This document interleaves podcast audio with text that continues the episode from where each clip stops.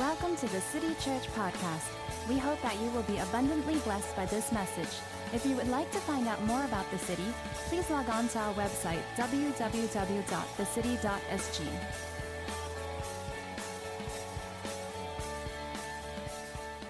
Well, today is Vision Sunday, and I don't know how many of you have been to one of these Vision Sundays, and usually for a Vision Weekend, churches will take some time to set direction, to unfold upcoming plans, as well as perhaps call the church to a certain kind of action or to raise support and awareness for certain kingdom initiatives. And so there's a rich tradition behind Vision Sunday. Many churches practice it. We do it every now and then. I think it's important for us to come back and center ourselves and posture ourselves towards what God's purpose and intent is for our church. And so we thought it would be good for us to do that. You know, we've been coming back together, gathering like that for the last 2 months already, oscillating between the different clusters. And so we thought it would be such a great opportunity to just revisit the vision of our church. And so it's more of a revision Sunday than a vision Sunday. And so we're just coming back to what we've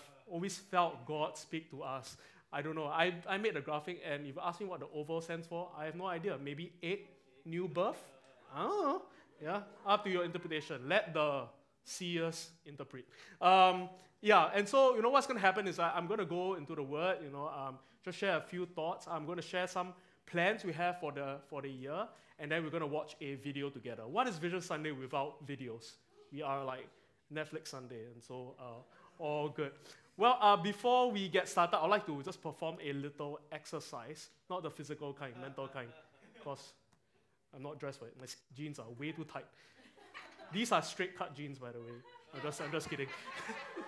I can turn anything skinny. Because, You laugh, but it comes from a deep place of pain. Whatever. Everyone, close your eyes. Close your eyes. We are doing exercise. Close your eyes now. Second service, you're my people. All right, close your eyes. Okay, I'm going to say a word, and I want you to just picture whatever I say in your mind, and then we'll move on with that. What comes to mind when I say the word waffles? Waffles. W-A-F-F-L-E-S. Waffles. All right, do you have that image? Okay, open your eyes. Can I have my slide up? How many of you saw the image on the right? Ice cream and waffles? Few of you? Huh? Oh, sorry. How many of you saw that one? Ice cream and waffles, how many? Okay, few of you. How many of you saw that other one floated? Oh, my Prima Deli people. Yeah? Yeah?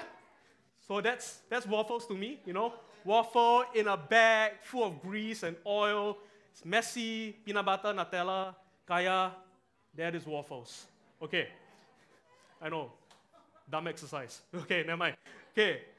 Another point I'll make, if I were to spin all of you all in a circle right now, and just spin you around, ask you to point north, chances are we'll have people pointing in every conceivable direction. So here's the point I'll make. When we talk about church, and more specifically our church, we talk about vision, purpose, intent. Chances are we'll have different images that come up and different ideas of what direction is or where direction is. And hence, we need Sundays like this to recenter our community around a common united vision. That is the importance of a Sunday like this. Are you hearing me? Right? Look at Andre, turning waffle into an analogy. Wow. I'm just kidding. This is not humility at all. It's not at all. And so, I'm also aware, when we talk about church and our participation in church, that many of us are here for different reasons, or we're all here for different reasons. Some of you are in the church, you've decided to stay because you love the community, you enjoy the fellowship, you enjoy the people. Some of you have stayed because location is great. We're in between two train lines. That's a good consideration, very convenient to get to. Some of you like perhaps the vibrancy, the energy in our hall. Some of you appreciate the worship team for the fantastic job they do every weekend, right? Some of you might be here for the teaching. I don't know. Okay, I guess That was too little, too late. But anyway, but some of you might be here for that, you know, and we are all here for different reasons, or we have all chosen to be part of City for different reasons. But today, I'd like to humbly put across to you the reason why you are here and what this is about and what our church is postured, its purpose and intent, we believe, by the Spirit and by God to do, to establish and advance God's kingdom on the earth. And so this is what I'd like to present to you this morning as our Vision Sunday. Sorry, Revision Sunday. Right, before we begin, let's read God's word together from Habakkuk chapter 3. It's one of my favorite passages in the Bible. And just a backdrop on this verse was, the backdrop of this verse was during Judas' kind of moral and spiritual decline. In Habakkuk 1, God gives his people a set of promises, and Habakkuk 3 is kind of God's people's response to the promises to which he has given his people. So Habakkuk 3 says this in God's word: Lord, I have heard of your fame. I stand in awe of your deeds, Lord. Repeat them in our day. In our time, make them known. In wrath, remember mercy. I read it again, so good. Lord, I've heard of your fame. I stand in awe of your deeds, Lord. Repeat them in our day. Do it again. In our time, make them known. In wrath, remember mercy. This is the word of the Lord. Let's begin in prayer. Jesus, we acknowledge your presence in this place. God, we know your presence is not just mere feelings, but your presence is your very person. You are here in our midst. And God, we honor you. We honor you, for you are faithful and true. Indeed, your word testifies of this, that when your people are gathered in your name, you are here with us. We acknowledge your presence, Jesus. We proclaim that you are Lord in this place. Above all other things, you are Lord in this place. May you be glorified, King Jesus.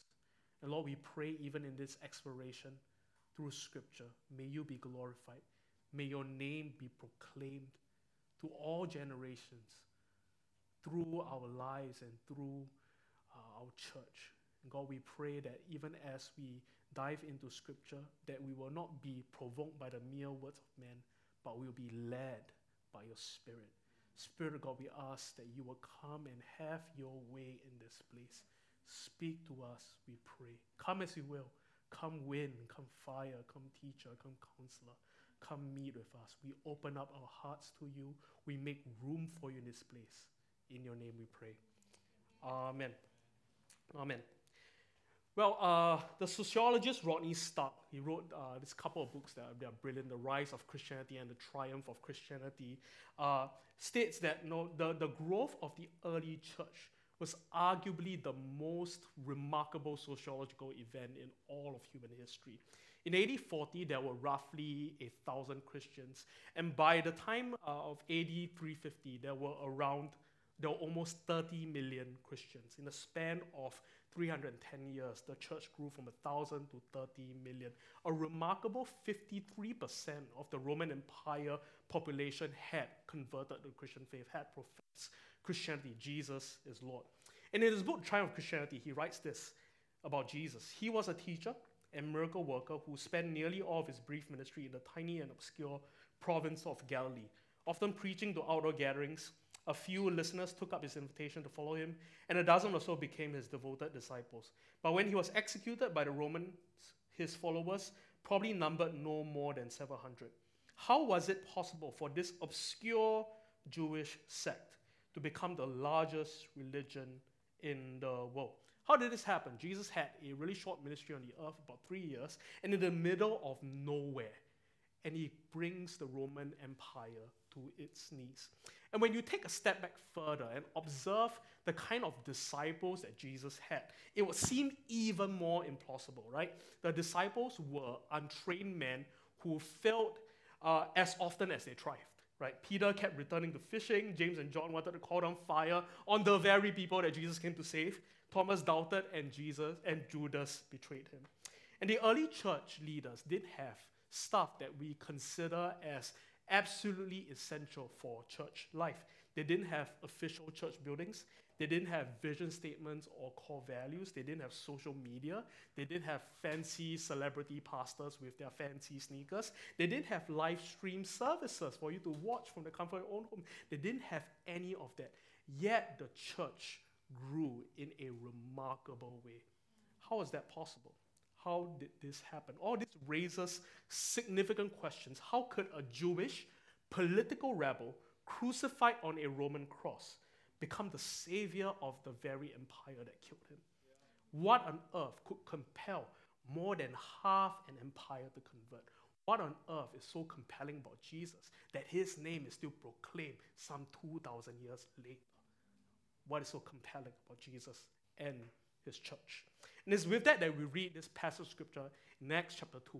Familiar text, but I pray it will stir in you a fresh vision that doesn't come by the persuasion of my words, but by the Holy Spirit. Hear the word of the Lord in Acts 2. It says this about the church.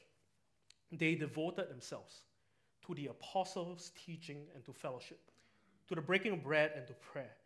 Everyone was filled with awe at the many wonders and signs performed by the apostles. All the believers were together and had everything in common. They sold property and possessions to give to anyone who had need. Every day, they continued to meet together in the temple courts. They broke bread in their homes and ate together with glad and sincere hearts, praising God and enjoying the favor of all the people. And the Lord added to their number daily those who were being saved. Now, one of the questions that has emerged in the church circle, and I believe in many of your hearts, is this: what is next for the church? And we're probably not just thinking about our church, but the church globally, right? After the year that we've experienced, after we've had to adapt and pivot and adjust to what is deemed as the new normal, what is next for the church? What has to change, or what is the kind of change that the Spirit is bringing into a church? And that's a very valid question and a very valid observation and exploration. The church has to lean into the Spirit, the new work that the Spirit is trying to bring about a church. We have to adjust and adapt to the cultural, to the cultural needs. We also have to adjust and adapt to what the Spirit is trying to birth in the church. We need to have that kind of nimbleness and dexterity to lean into the Spirit's work and not just be stuck in our old ways. But here's the truth: whenever we talk about change, we think of change primarily in two ways. First is a kind of structural change. How do we change things structurally? Perhaps this has to do with leadership. How is leadership organized? Can we perhaps be more disorganized, and such that more people are empowered? Is that something that we need to explore, a structural change? Or we think of a methodological change, right? Maybe we can change the way we run services. Maybe we don't need to have service every week. Maybe we can do live groups more than we do service. We can gather once a month, or we can do a digital thing. The church can be a digital church with a physical kind of expression. Or, are we supposed to be a physical church with a digital platform? All very valid questions and explorations. But I'd like to suggest a third kind of change that I believe the Spirit is bringing to a church, and that is a postural change. A change in posture. The way we approach what we already have, how we view the church, our participation, contribution, and role in it. I believe the Spirit is bringing about a postural change. And too often we get caught up in structure and methodology and miss out the internal work that God is trying to do in us. Making sense?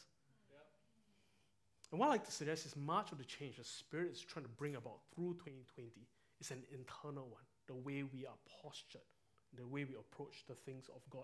Because we can change structure and methodology all we want, but if the people of God remain uninterested and callous to the things of God, when the novelty of brand new and shiny goes away, we will essentially end up back where we started.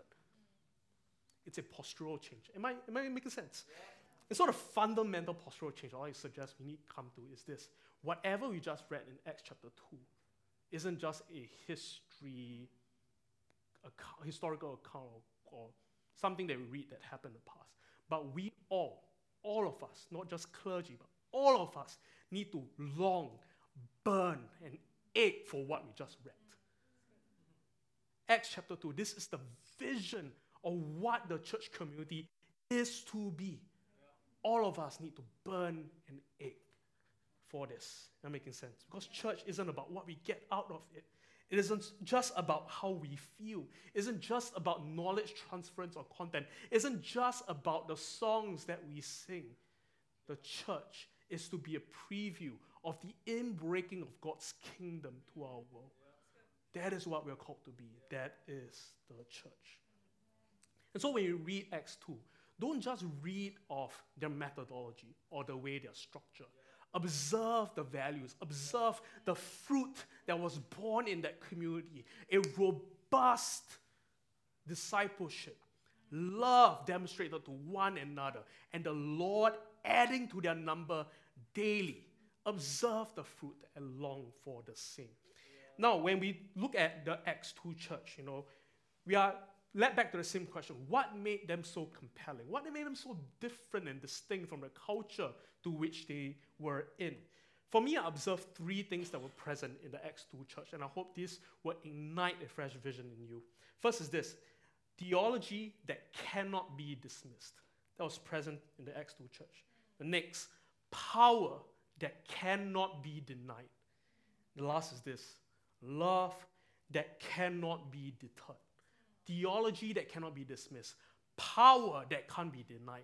And a love that cannot be deterred. That was what was present in the Acts 2 community and made them also compelling. Let me do a bit of work on each of these observations. So first is this, theology that cannot be dismissed. It says in 42, they devoted themselves to the apostles' teaching.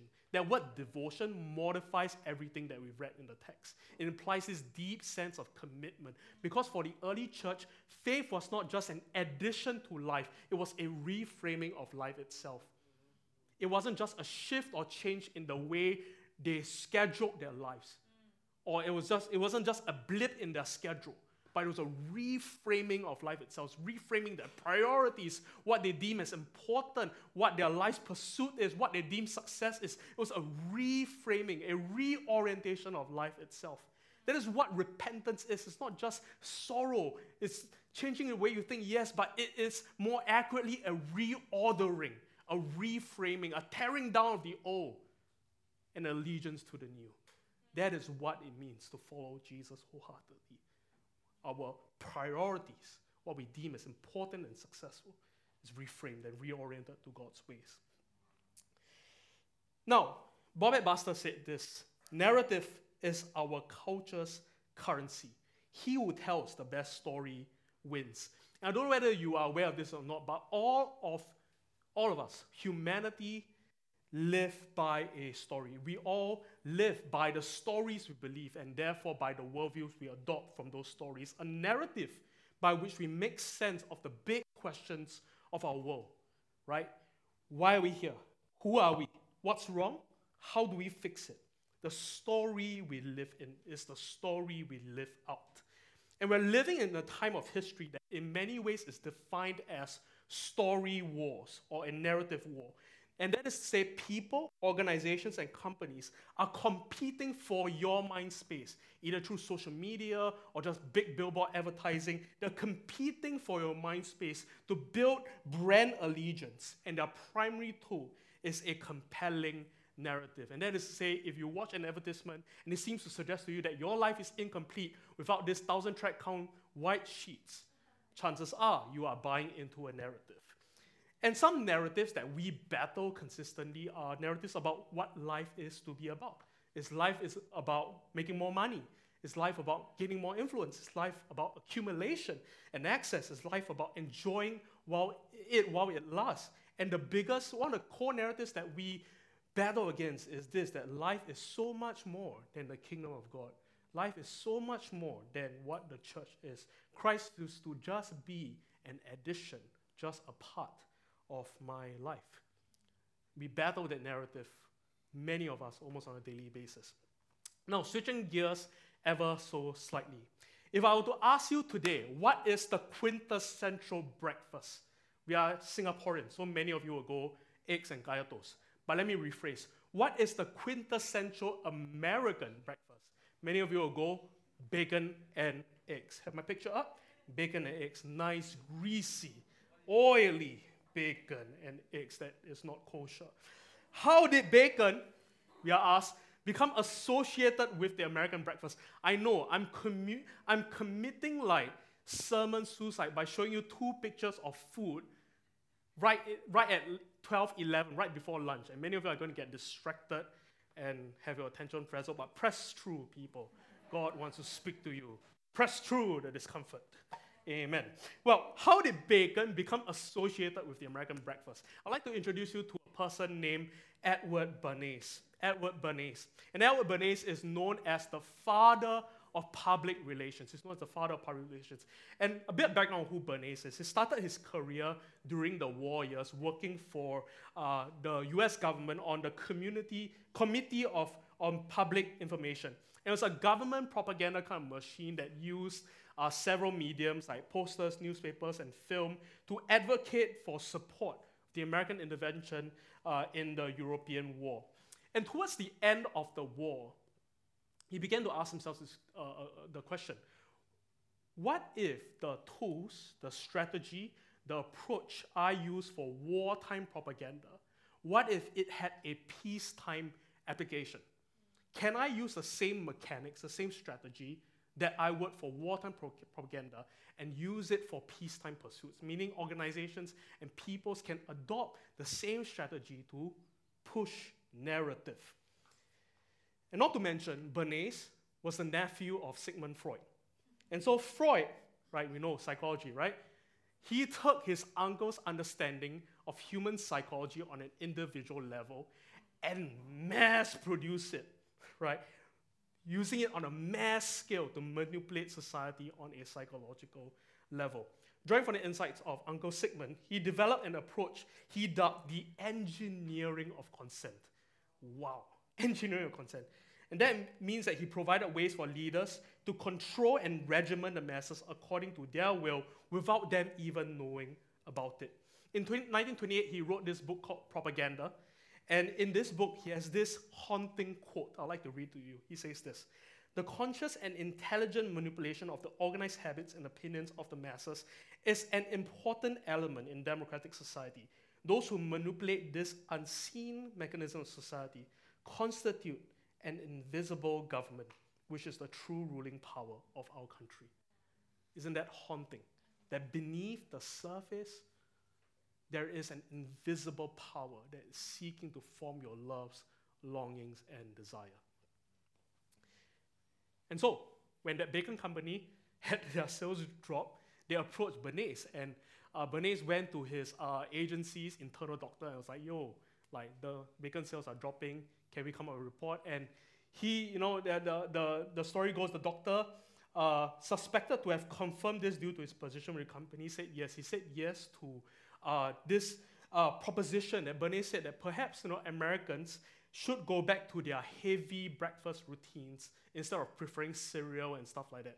And so Bernays then got his doctor to write to around 5,000 of his peers to confirm that a heavier breakfast was actually better for you. And they produced a quote-unquote study from the other doctors' confirmations and published it in major newspapers all throughout the country. And just like that, the American breakfast was reformed. And I don't have time to go into all of Bernays' work on hair nets and beer, but his best work, best or worst work, however you approach it, has to do with tobacco. What is my point? My point isn't, do not eat bacon anymore, because it's all propaganda. No, not that. Or, you know, everything is a conspiracy, or leave your PR job. None of that. My point is this. Is that it's a simple fact that we do not live in neutral space. That there are forces, whether human or supernatural, that are seeking to form you in very real ways. They are seeking to influence the way you think, to influence the way you deem, what you deem as success, what you deem as enough. There are forces at play that seek to stoke the fires of unfulfilled desire, such that you may long for the things of the world. There are forces at play. There are claims and simultaneous counterclaims being made about what life is to truly be about. And as followers of Jesus, we need the gift of discernment to make sure our faith is not co-opted and corrupted or disproportionately influenced in ungodly ways by the war of narratives happening around us. And this is our claim. Our claim is that all other stories, all other narratives will ultimately fail you. We have a compelling alternative story, the way of Jesus, the way of this kingdom, the way of the cross, the resurrection of Christ and his return. Ours is a compelling story, and we need to be grounded in a robust theology that cannot be dismissed. I believe the way of Christ, our story, gives the most compelling answers to the questions of the world. And that's what we attempt to do on Sundays, to identify our cultural moments, stuff that we are battling against, to ground ourselves in Scripture, God's narrative, such that we may resist the pull of culture and live in a contrary manner. Titus 1:9 says this: he must hold firmly to the trustworthy message as it has been taught, so that he can encourage others by the sound doctrine and refute those who oppose it. I have decent ground to cover, but let me just give you a pastoral note real quick. Now, I love sermons. I love listening to other people. I love books. I love to read a lot. I like podcasts. I like to run. When I run, if I run, I do it with podcasts. I just like podcasts, and I listen to like Gladwell and Brene Brown and all that kind of stuff. But hear me in saying this. This is what I want to say to you. Much of the content we listen to can be inspired, but they are by no means authoritative. They can be inspired by Scripture, by the Spirit, but they do not carry authority. Only Scripture, God's Word, is inspired and authoritative. And we need to come back in light of all of the content options that we have. We need to come back to a holy, radical allegiance to the Word of God. Am I making sense? Because if Scripture alone is not your final authority, you will invariably become slave to another authority. And when that lesser authority you've subjugated yourself to fail you, you will be disillusioned and in disarray. We need to have our narrative shaped by Scripture and the Spirit. The rest is commentary. Am I making sense? Okay, next observation. Power that cannot be denied. It says this in 1 Corinthians 4. For the kingdom of God is not a matter of talk, but of power. That word power is dunamis. So we get the word dynamite from. It's this demonstrative, explosive kind of power. And that is what we need in the church. It would do us good to realize that a staggering 38.5% of the stories in the four Gospels is about healing. It's about a demonstration of God's supernatural power. In the Gospels, we see an immediate connection between the inbreaking of God's kingdom in the person of Jesus with the proclamation of the gospel, good news, and healing.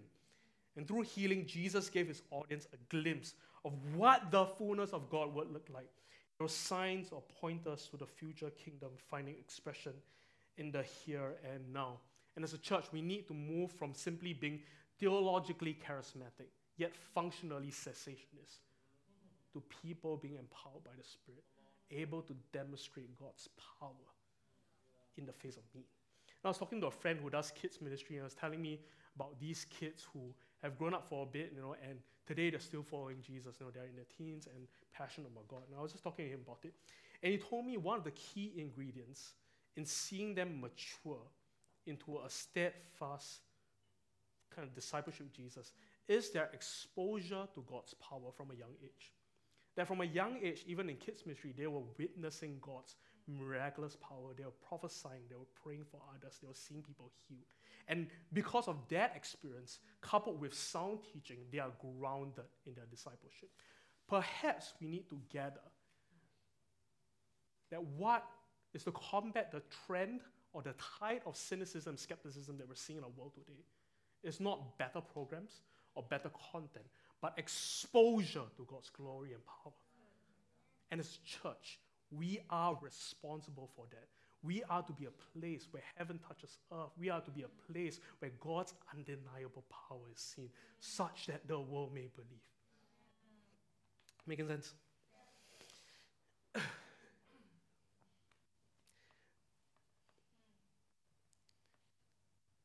And the last is this, love that cannot be deterred.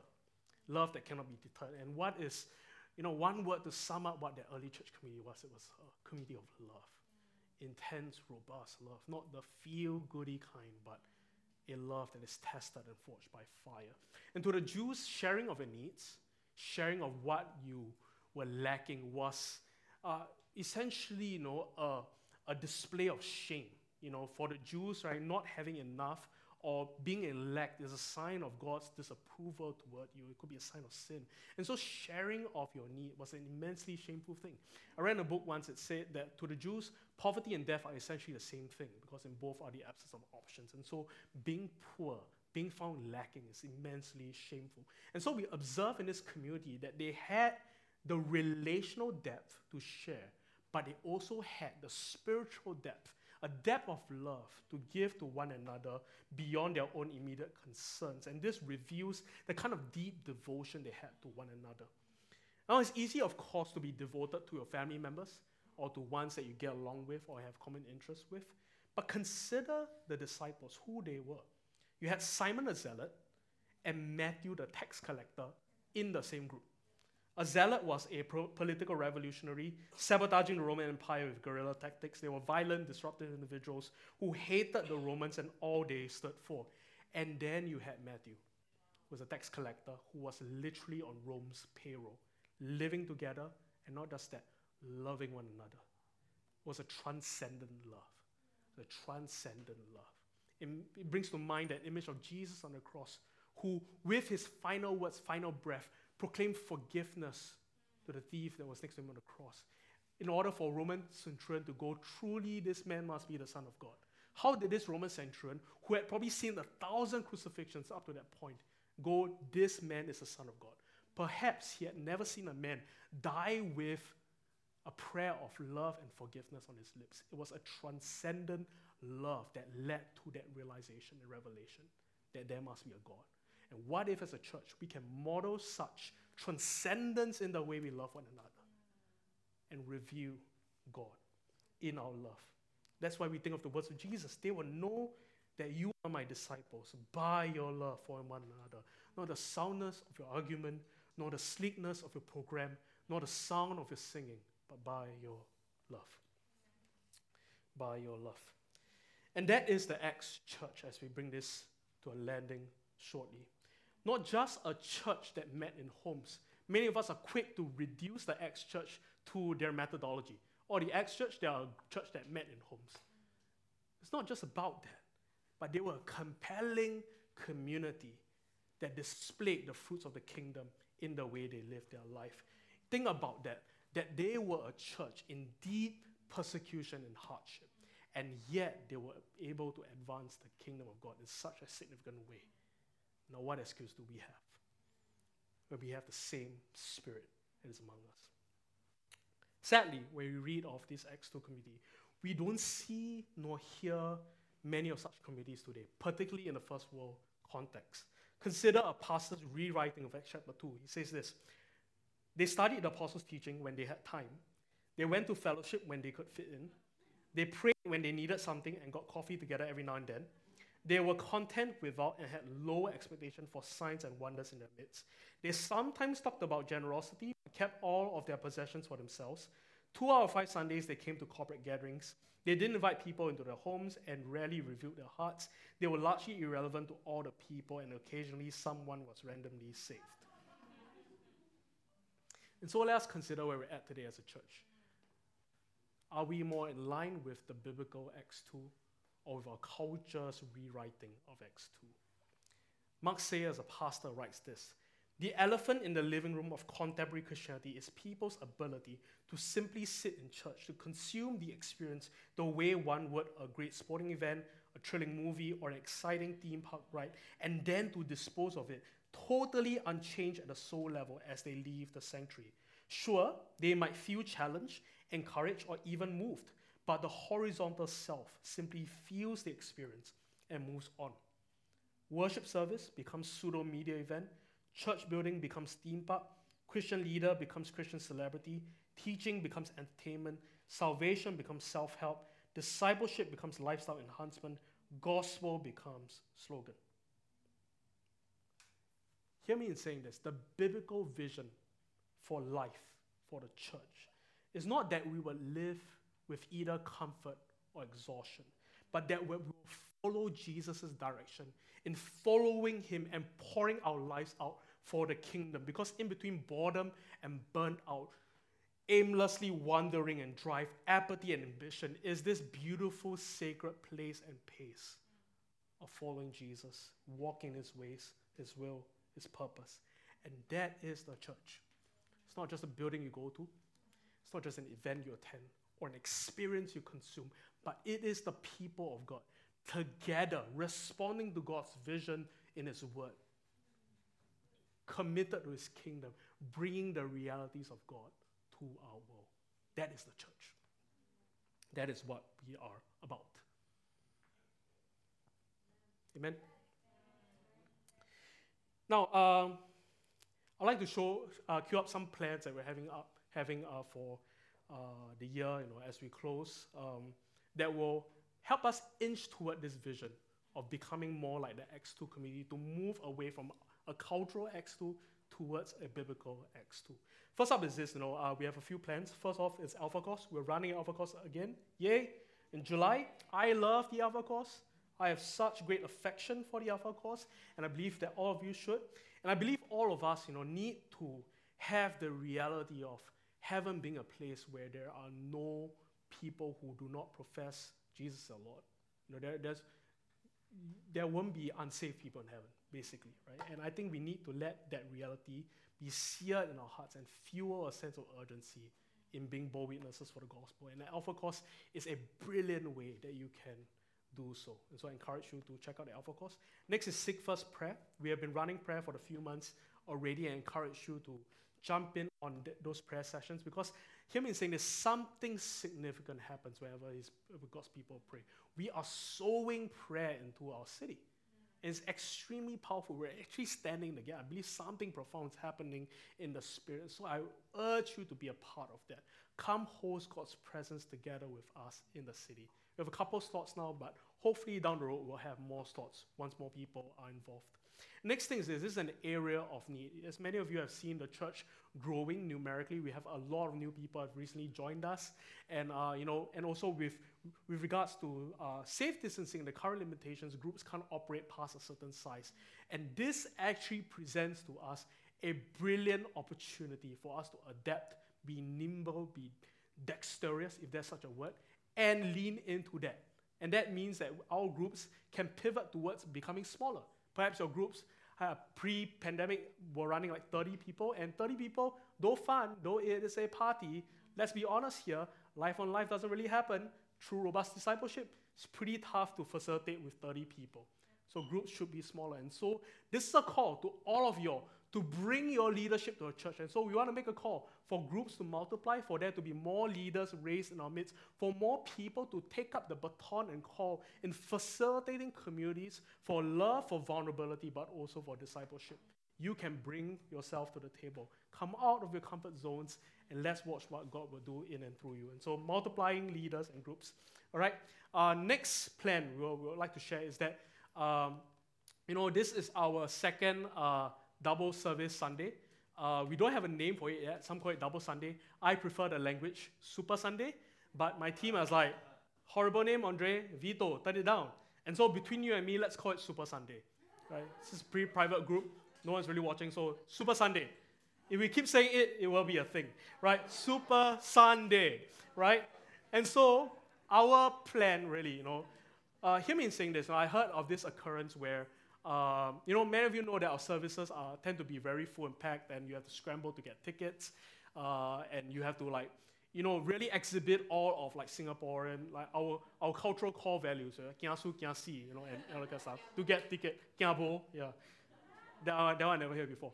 But now I heard this occurrence where someone showed up to church, level 1, and they didn't book a ticket. and our service was full and we had to turn the person away. Now that doesn't sit well with me, because philosophically I do not believe that we are to be a place that ever turns someone away, right? You know, and along with that, one of the words I got as I was praying for the church and thinking about all these questions I brought up is that God is calling for us to be tangibly present, to contend for his tangible presence. I believe there's tremendous significance when his people get out of their comforts, make a sacrifice. Some of you, it's a real sacrifice to come here. Show up, committed to participate in God's favor. It's upon his people when they do that. And his presence comes in a significant way. I believe it's significant, it's powerful, and we should do it. And so what we are planning to do is we're planning to inch towards being able to run 2 services from the month of August onwards. And of course, this is done in consultation with our ministry heads, with all of y'all. We understand there are many real concerns, and this is a tentative plan. We're working our way to get there. And what are the values to which we should have caught from the year of experience? Is that is this: we lean into the Spirit. We're nimble. We have dexterity. We are able to adapt. And that is what will be required of us. That's the kind of muscles we need to build to survive, for the church to thrive in the seasons that are to come. And so weekly 2 services in August. Does this sound beautiful? Yes? Does this sound beautiful? I think so. I'm so excited at the possibility of making more room for people to encounter God and you guys. Last is this. I'd like to introduce what I call core pursuits. And of course, I'm loose with this language. This is not something that we are sticking with, you know, but what core pursuits are is, I think it's a further clarification, it's a deepening of our understanding of what our passion statement is, which is to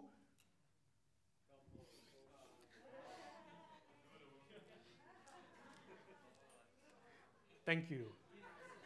If you forgot, you have a cup at home that literally has it on there. That is why we gave you all the cup. So when you drink your coffee, you'll be like, we exist to help all people be with Jesus, become a Jesus, and do the works of Jesus in our city. Right. Come on, folks. Do not break my heart on Sunday morning. Core pursuits. And so, you know, it's a further clarification and deepening of what we understand our passion statement to be.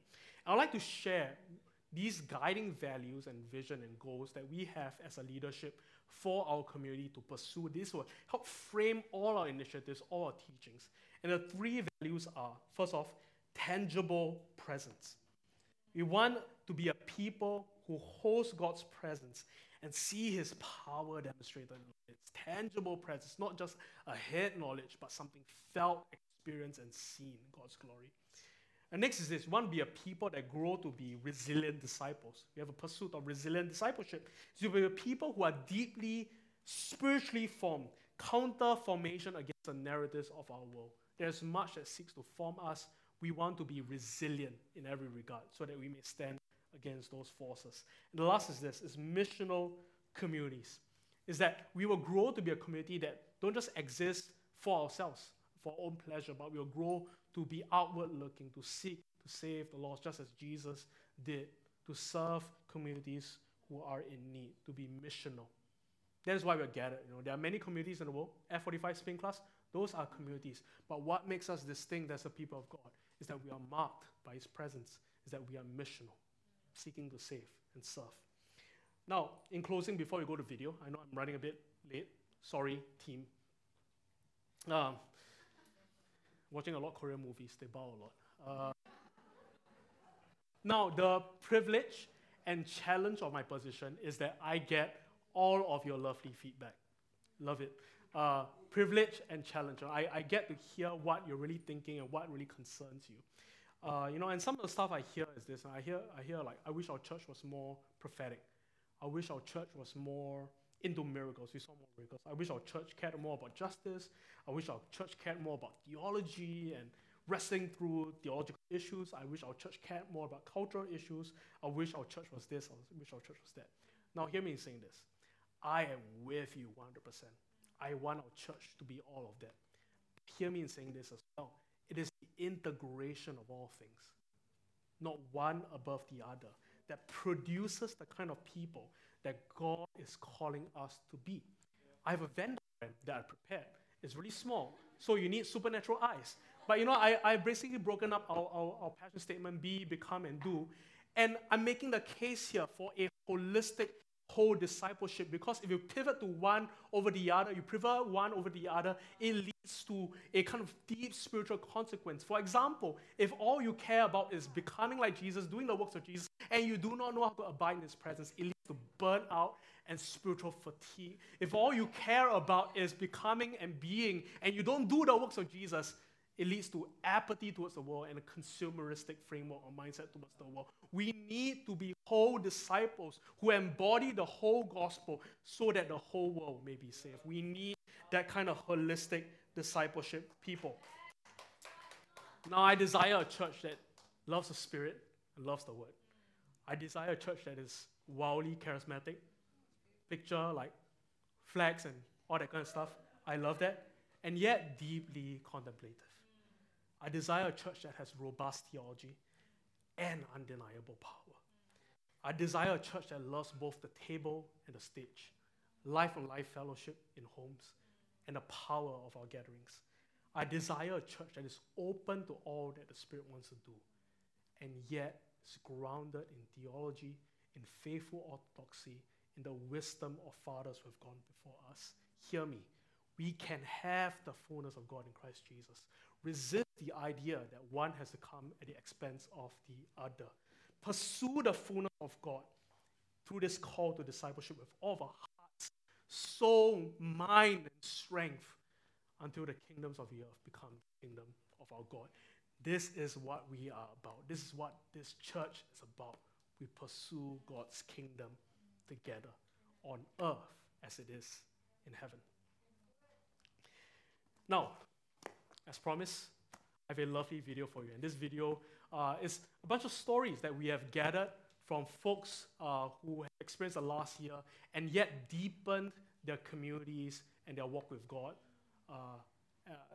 and leaned into it as a crucible moment. So enjoy the video, and I'll come back shortly to close us in prayer. Thank you. You know, I think a group that we've thanked often is the staff and the volunteers, and so for the last year, we make it a point to thank them and appreciate them for the job that they do in sustaining the life of the church. But there's a group that I like to take the opportunity to thank because without them, I don't think the church will be sustained in any way. And that is our life group leaders. Yeah. Life group leaders have really fought hard to keep everyone connected. And so thank you, life group leaders. Thank you, life group leaders. Thank you so much, thank you.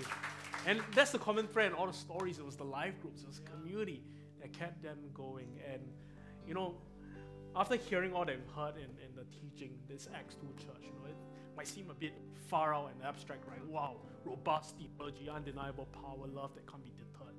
Like, how do we even get there in the first place? Well, I think, we have a ways to go, and thankfully we have years to traverse this path together. But it starts really simply with that word that we just heard, making room. Making room in our schedules to meet God. Making room in our hearts to receive all that the Spirit wants to do and give to us. It might be as simple as making room in your homes, preparing a seat at the table so that someone else may experience love, welcome, belonging, and come into wholeness. It's about making room. So that's my call for our church this Vision Sunday. As we respond to that biblical call, it's simple. Let us make room together. We're doing the practical thing. We're making room in our service. But let's also do the spiritual thing. Let's make room in our hearts and say, God, come and do what you want to do. Shake my imaginations. Break me out of the box. Break. Tear down the box I put you in. Meet with me, oh Lord. Do a deep work in our community. So I ask, right, if you would, just put a hand on the person. Put a hand on the shoulder of the person, on your right and left. And I humbly ask, right now as a community, let's together in our own way ask for the Holy Spirit to be upon our church. Come in our own way, lift your voice. And let's posture our hearts. Say, God, we make room for you. Come, Spirit. Come, Holy Spirit. Come, wind. Come, breath. Come, fire. Come, teacher. Come, Counselor. Come, Holy Spirit of God. Touch our community, we pray. Lord, we desire to see your power in our midst. We desire to see your glory revealed. We desire to grow in theology. We desire to grow in love. Come, God, do a deep work in your people. We lean into you this morning. Spirit, come. Fill us with power, God. Come on, lift your voice. Holy Spirit, come. Come in power. Thank you, Jesus.